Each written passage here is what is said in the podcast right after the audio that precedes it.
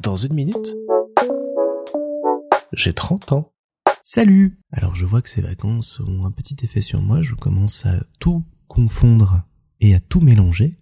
Donc ça fait deux épisodes que je vous raconte des trucs qui euh, contiennent des informations totalement erronées que je suis obligé de rattraper en montage ou comme hier de mettre une petite note en bas de l'épisode pour euh, corriger le nom d'un monument que j'ai complètement mélangé entre le portugais et le français. Ça veut sans doute dire que les vacances ont un petit effet reposant sur moi, mais je suis désolé de l'inexactitude de certains de mes propos. Hier, on a continué à découvrir euh, Lisbonne, on s'est surtout promené dans le quartier de l'Alfambra, et on a découvert un immense marché qui a lieu tous les mardis et tous les samedis autour d'une petite église, et qui propose absolument euh, de tout et n'importe quoi, des vêtements, de la vaisselle, de la nourriture, euh, des vieux appareils photo. Donc c'est vraiment entre le marché et la brocante. Et il y a, y a, une ambiance qui se dégage de, de cet endroit qui est assez euh, étonnante parce qu'on se demande sur quoi on va tomber d'une étale à une autre et on passe un chouette moment. C'est très en pente, donc on, on grimpe beaucoup, on descend beaucoup, on a très très mal aux chevilles à la fin, mais une découverte hyper euh, original.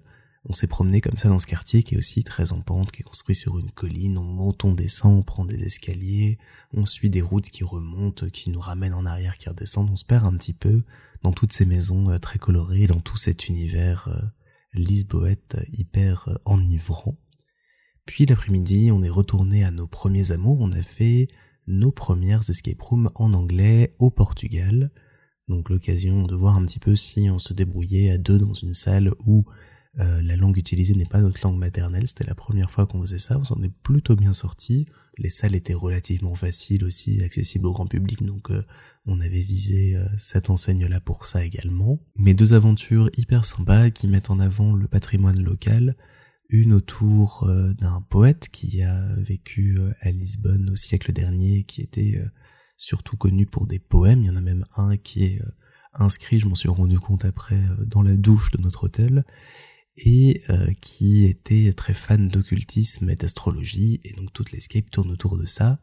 Et puis l'autre qui parle d'une société secrète où on retrouve pas mal de personnages historiques, pas seulement portugais mais européens, qu'il faut intégrer avec un chouette petit mécanisme central autour duquel tout le jeu gravite et qu'on vient petit à petit déverrouiller pour avancer dans la suite de l'histoire. Une euh, jolie euh, mise en scène autour de ça qui, était très sympa. Et puis là aujourd'hui on retourne faire leur dernière salle qui se base elle autour de l'histoire de la Grande Roue de Lisbonne qui a disparu au début du XXe siècle, une salle qui s'annonce un peu plus difficile donc peut-être un peu plus de challenge pour nous aujourd'hui. Puis hier on a terminé la soirée dans le Helix Factory, qui est une ancienne zone industrielle qui a été totalement reconvertie. C'est des endroits qu'on aime bien découvrir parce qu'il y a plein de choses euh, hyper sympas qui s'y passent. Là, euh, il y a vraiment euh, ce mélange entre l'ancien, le vécu, toute l'histoire de ces bâtiments, tout leur côté défraîchi, cassé, même il y a des étages entiers qui sont pétés et le nouveau qui s'y mêle avec des magasins, des restos, des expositions, un endroit où le peuple reprend la main sur euh, ce qui a eu lieu avant et propose des choses inédites et euh, hyper intéressantes. Donc on a passé toute l'après-midi et toute la soirée là-bas. On a tranquillement euh, bu quelques cocktails avant d'aller manger pour la Saint-Valentin. Et puis on est rentré pour se reposer à l'hôtel, une petite une petite journée toute toute chill au final à, profiter de la vie de Lisbonne.